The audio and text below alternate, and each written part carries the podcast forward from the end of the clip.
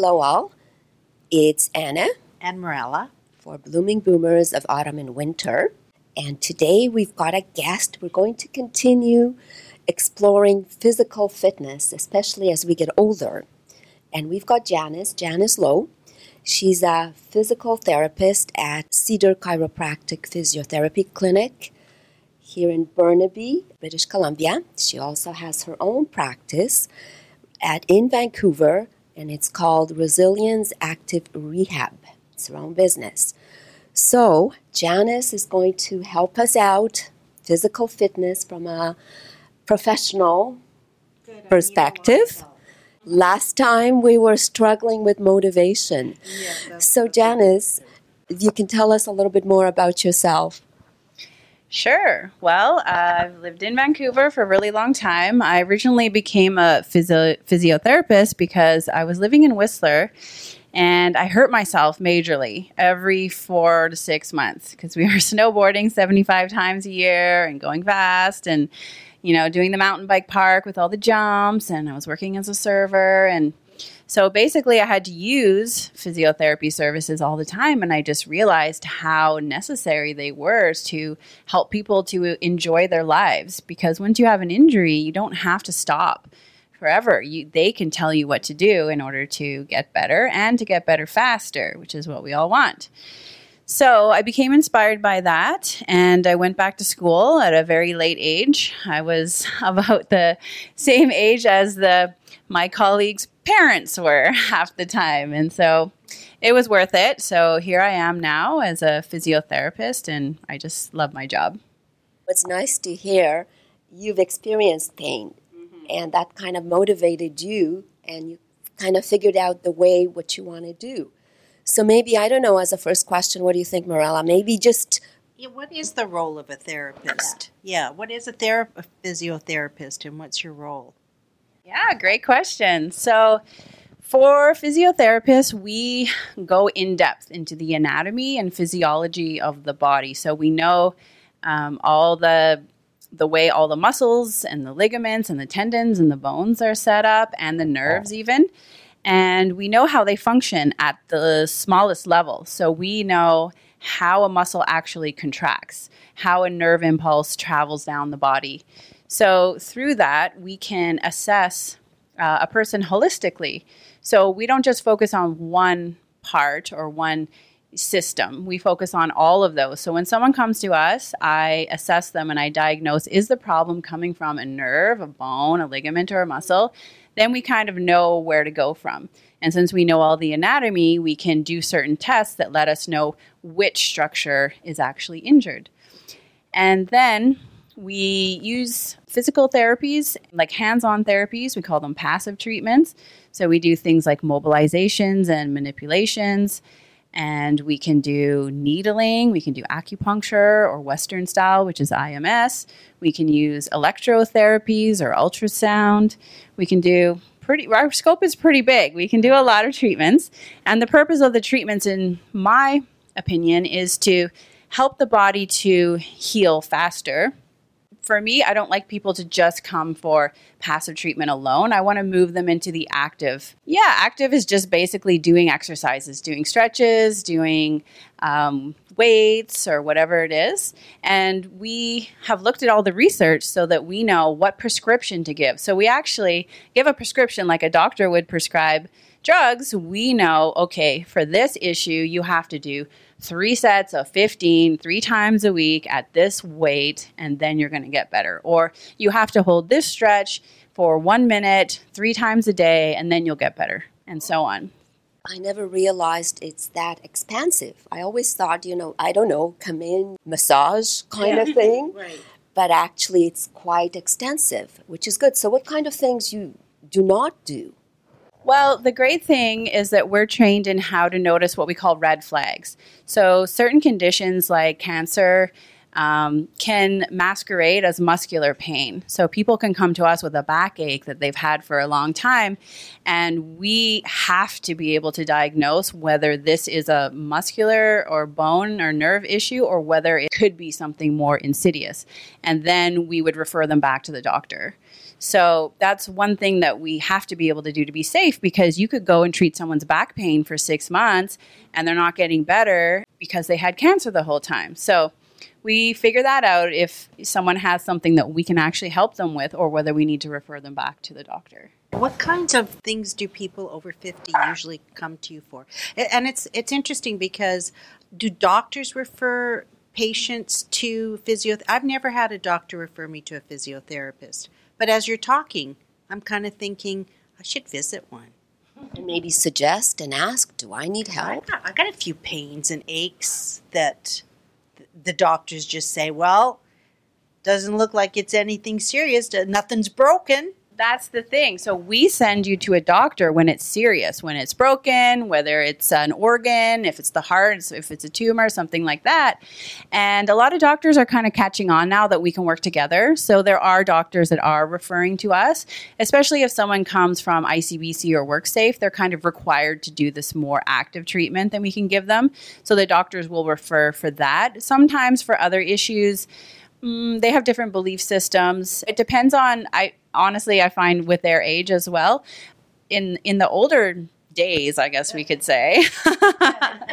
we used to think that rest was good and rest was what you needed.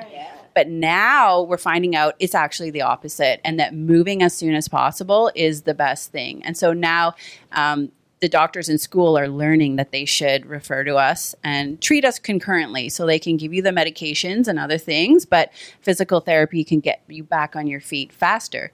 So the way that they started to figure that out was after people had ACL tears and they would have surgery, people would tell them, "Don't move. You can't move for 3 months. Don't walk, don't do this, don't do anything." And then they they wondered why there was such a disparity between who got better and who didn't. So they did a research study and they found that the people who got better were the ones that didn't listen to the doctor and they were just moving and doing their everyday life.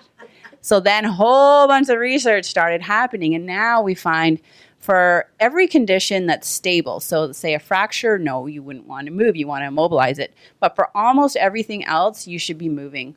So for when people have a hip fracture, they have surgery, we're required to get them up within four hours of the surgery and make them walk if we can. As soon as they're medically stable, they should be standing up. And people go, uh no, see you later. yeah, no, my generation was was taught to sort of baby. yeah. You know, when when you have a sore something, just baby it, put some ice on it or heat, and and just lay still. But here you're saying now, I'm I'm, I'm sure you're not going to push people too hard. Well, it's a fine line. So that's why you would come to professional because people have different personalities. So some people tend towards resting more and babying it more, and you have to push them along. But some people just go hard and go mm-hmm. crazy, and I have to rein them in.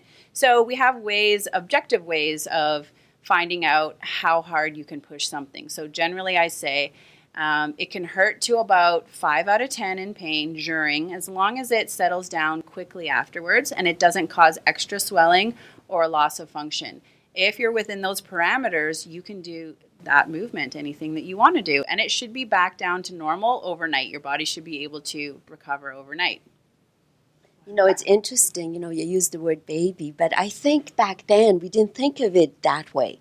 We just thought that's what the body needed. It needed rest.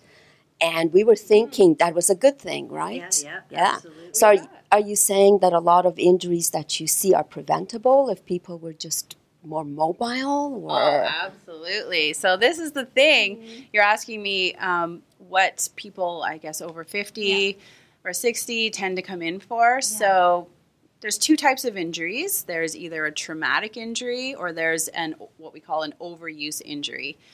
And so a traumatic injury is something that like you fall down the stairs and you break your hip or you're playing soccer and you plant twist your knee and you tear your ligament. That's something that you have pain instantly and you've torn or broken something. The other t- type of injury is an overuse um, in which your body is not strong enough to do what you're asking it to do. So then it starts to become inflamed, or it can have little micro tears, or it just gets sore and stiff and things like that. So things like rotator cuff tears, you know, the shoulder issues, knee pain, stuff like that. So generally, the older population comes in with these type of overuse injuries, but it's kind of a misnomer. Yeah. Because isn't that usually just daily life, the kinds of things that you would assume? Well, why is my shoulder sore? I'm I'm all I've always done this. I've done this my whole life. Lifted up these mm. groceries, or you know, carried this over here. Now, why is it bothering me now? Is it just old age? Mm-hmm. Well, what people don't realize is sometimes they spike their activity level and do something new that they're not used to doing, or they do something a lot more than they're used to doing and then they kind of forget they don't think anything of it and that's the reason. Now you've overtaxed it and now it's reacting. So um, a lot of people will come in and oh they haven't gone on a hike in five years five ten years and they thought oh, i'm going to do this with my my children and then oh their knees hurt for like three weeks after mm. something like that but sometimes they don't attribute it to that because with an overuse um, condition, the pain doesn't start until later when you've already stopped it's and you, delayed reaction. Yeah, so you get inflammation and then you start to get the pain later. So you don't really know what it's from. Well, you know, as one example, we had a work outing which was golf. And I think I came in because yeah. all of a sudden I felt pain, right? And I'm thinking, I didn't do anything unusual. And remember going through it with Janice and then it kind of hit me. Could it be the golf? And of course, I'm not a golfer, right? But the swing, you turn a certain way. You used muscles that maybe you just hadn't used in a long time. Long time, right? Yeah. yeah, and that's exactly why the older population gets these type of injuries, as we call it, because if you look at kids, they're always moving. They're always wiggling. If they see a big rock, they jump up on the rock and they jump off of it. They balance on the side of you can't even get anywhere with them without pulling them along because they're always doing something weird. If they were sitting here right now, they'd probably be lollygagging backwards on this thing and everything. How often do we go into a full back bend like a kid would? Never. Right. so for them, it's just in their mind to do it and they just do it all day long and they're always going into the end ranges of motion. So as we get older, we have to go to school and we have to sit nice and we have to go to work and we would look totally weird doing stuff like that. So we mm-hmm. stop doing those things and we have to do them intentionally by going to the gym or going to yoga and things like that. So if we're not doing that enough, then our muscles and ligaments aren't as strong as they used to be. And then we try to go golfing. We haven't done that ever or in 10 years. And then we get sore. It doesn't mean you shouldn't do anything. It doesn't mean that you have to stop doing your activities when you're older. It just means you have to prepare your body. The other thing is that kids, have, when we're all kids, we have stem cells and growth factors just circulating everywhere. There's millions of them in every joint and every muscle and everything, and they just are constantly repairing everything. And as we get older, we have less of those. So it takes longer. So that's why when I was 25, I could go hike the chief after sitting on my butt for six months and be fine. Right. Now I couldn't do that. I would be sore, I'd be winded, my knees would hurt, my back would hurt, everything. So, so, you have to prepare for those kinds of things because your recovery is just going to be that much longer if you, if you're not preparing for them. So are you advising that even if you don't have like a traumatic injury or a really sore something, maybe just go visit a physiotherapist just to kind of do that a yearly checkup where you're at and preventative almost? That would be amazing. That's our dream is for people to come to us before they're hurt. But of course, very very few people do. Athletes are the only ones who would do that, right? But if other people would, then you can avoid some things. We can see where the body is going and we can give you corrective exercises to do now to avoid it. So as we get older, we start to become a little hunched in our back and like bending forward, and then our chin pokes out because we want our eyes to see on the horizon. So then we need to strengthen our mid back. It can hold us straight up, and then our neck isn't sticking out, and then we have less neck pain, and then our body doesn't start to grow in that bent over position. Uh, rotator cuff tears very very common in. We can actually live with a half tear in our rotator cuff, and if we strengthen the existing fibers, we don't need surgery. So we can kind of do a full body assessment. Let's check, we have norms for range of motion. So we go through every joint, see if it's at the normal range. If it's not, we can do some manual therapy to get you there faster, give you some stretches to do. And then we look at your strength. There's also a scale that we use for strength. And we see is it same side to side? Or do you want to start something new? And do you have enough strength to do that thing without getting sore or hurting yourself? And if not, then we can teach you how to do that. So everybody knows that you wouldn't just not run for a year and do a marathon on Saturday. Yeah. So so if you kind of do some regular workouts, then you're ready for anything and you can do whatever you want in your life. You know, that's actually a wonderful idea. So, you know, if you want to try a sport or marathon, whatever it happens to be, I think it's a great suggestion. See your physiotherapist and then get yourself ready or actually assess your body so, you know, that way you are actually preventing injuries and you're strengthening your body. You know, I'm thinking that, like, I've been trying to get myself back to the gym or back to some exercise routine. But I'm thinking that if I was to do, let's say, a checkup before, I'm not hurt, nothing's really hurt on my body, but having somebody say to me, this is this is where we're assessing you and these are some areas of improvement, then it would make it almost easier for me to go to the gym because I know what I'm working towards. That makes sense. That might make sense because uh, yeah. you know when I was younger, going to the gym it was a, a visual thing, right? yeah. Like I I know what I want to look like, yeah. so that. But now it's not so much the visual, but if somebody is saying to me, "We notice that you're favoring this, or that your strength on this side is going, or you know, if you want to prevent hip injuries." Why don't you strengthen this part of your core? That might motivate me in the gym when I'm thinking, oh gosh, you know, at 108, I'm going to still be fit. Yeah. Well, that's exactly it. So, in our culture in North America, we seem to have this view that as we get older, you're it's inevitable that you're going to be on the walker and you're just going to sit at home watching Wheel of Fortune all day. Yeah. It doesn't have to be like that. That's our belief system. But if you go to Austria, and the Austrians that I've seen in Whistler, they are 70, 80 years old. They're skiing for eight hours a day down super hard runs, and they're hiking up mountains and coming back down. How can they can do it at age 80 and we can't. We can because the belief system is that you should be able to do it and they stay active throughout their whole lives.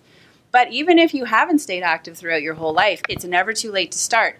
So there's a couple of men you can find on the internet. Unfortunately, I don't remember their names, but they didn't start working out till they were 60 years old and one of them is a gigantic bodybuilder like his muscles hmm. are like the ones you see in the magazines and wow. he looks his body is like a 40 year old body and they only started when they were 60 wow. so it's possible for anybody that's motivating. it is. It is. So, but are there any sports that, let's say you're 60 something, 70 something, that, you know, from your perspective, you're thinking not a good idea for you to do? Instead, do this, for instance. Mm-hmm. I wouldn't say that as a global statement. So, anyone can do anything unless you have a certain condition. So let's say you have osteoporosis, you should not do contact sports or anything that puts you at risk for falls. Because when you have osteoporosis, you can, uh, if you just fall just from standing height, which is called a fragility fracture. Normally, you wouldn't break your hip if you fall from standing. You'd have to fall from a height. But when you have osteoporosis, you can. So for them, they need to avoid running and jumping and contact activities. But if it's just at the osteopenia stage, which isn't quite there yet, then it's recommended to do running and jumping because it builds your bones stronger and you can uh, delay the osteoporosis. So, uh, yeah, if you don't have a medical condition, there's no reason why you can't do anything that you want to do if you prepare your body in advance. So, again, another reason see a physiotherapist, right? Exactly. Uh, it helps, it gives you confidence. Now, do do a lot of plans cover uh, physiotherapy? Oh, absolutely. Extended Health, uh, all of them do, as far as I know. And then we also, a lot of clinics will give discounts if people um, have MSP or if they're under a certain income level. That's good. That helps. Yeah. So, how do we motivate ourselves? We've heard what you said. Is there anything in particular you tell your patients that really gets them going? Sure, there's a lot of things. So, the number one thing is having a goal, having something you really want to do. Like you said, oh, I feel motivated when I think maybe I can do that thing I didn't think I was going to yeah. do. So a lot of people come to me and they say, "Oh, I've stopped skiing now and I've stopped playing tennis because my knees hurt and I'm old and now uh, that's what happens when you get older." And I said, "No way, not on my watch. We're getting you back to that. There's no reason why you shouldn't be able to if you want to." So, motivation, yes, having a goal, something you want to do, and knowing that it can be achieved if you do the right things. That's pretty motivating. So, we also have other things like I would give them uh, a sheet with their exercises on it and then the days written next to it so you can tick it off on the sheet. And then that helped me out because you kind of think you're doing the exercises all the time and you look at the sheet and it's all blank for about seven or eight yeah. days and you think oh okay. And then if you have to show that to your physiotherapist or somebody else you don't want to be embarrassed so you want to do it. You hold them accountable. Accountability yes. yes for sure. There's lots of apps available as well and then a lot of people find they kind of think, oh, I'm not working out unless I run or go to the gym and lift weights. That's not true. Any type of exercise is good. If you like to go swimming, if you like to play tennis, if you like to play lawn bowling, anything like that. So, going out with friends, having a social activity that's active, that kind of gets people out. Or joining a group. So, if you know, oh, I've paid this money for this six week Tai Chi course, well, I better go or I'm wasting my money. Those kind of things you can use too quite good. So if you want long life, healthy life, mm-hmm. uh, preventive, less injuries, get moving, right? I think I'm going to come here and I'm going to have one of those little uh, physicals to determine what will make me better, and then that'll make me want to. Yeah, that's a good idea. Yeah, sounds great. So any um, recommendations, advice? Yeah. Especially for, you know, start slowly kind of thing?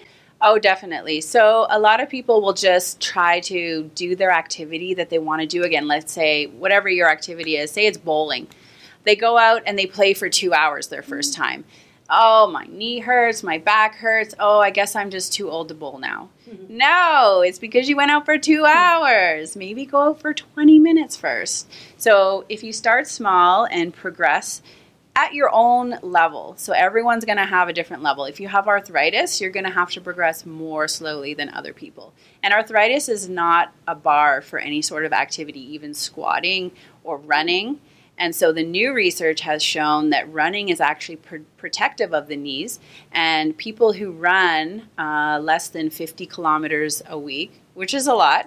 Yeah, it yeah. is they have the an incidence of arthritis um, of about 3%, and the average population, I believe, is about 10%. So it actually goes down when you start to work out now, like I that. I have a lot of friends with um, fibromyalgia, mm. and um, the people I've known don't want to exercise when they have fibromyalgia, but I have heard that the opposite is the best way to treat it.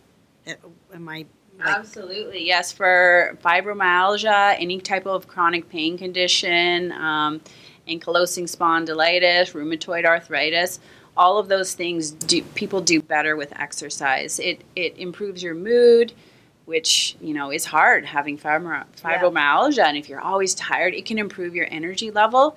So you for that population, it is better to start off under supervision of not just any physiotherapist, but someone who knows about chronic pain. Mm-hmm. So not everybody does, but it might it would be in the bios, or you could call the clinic and find out.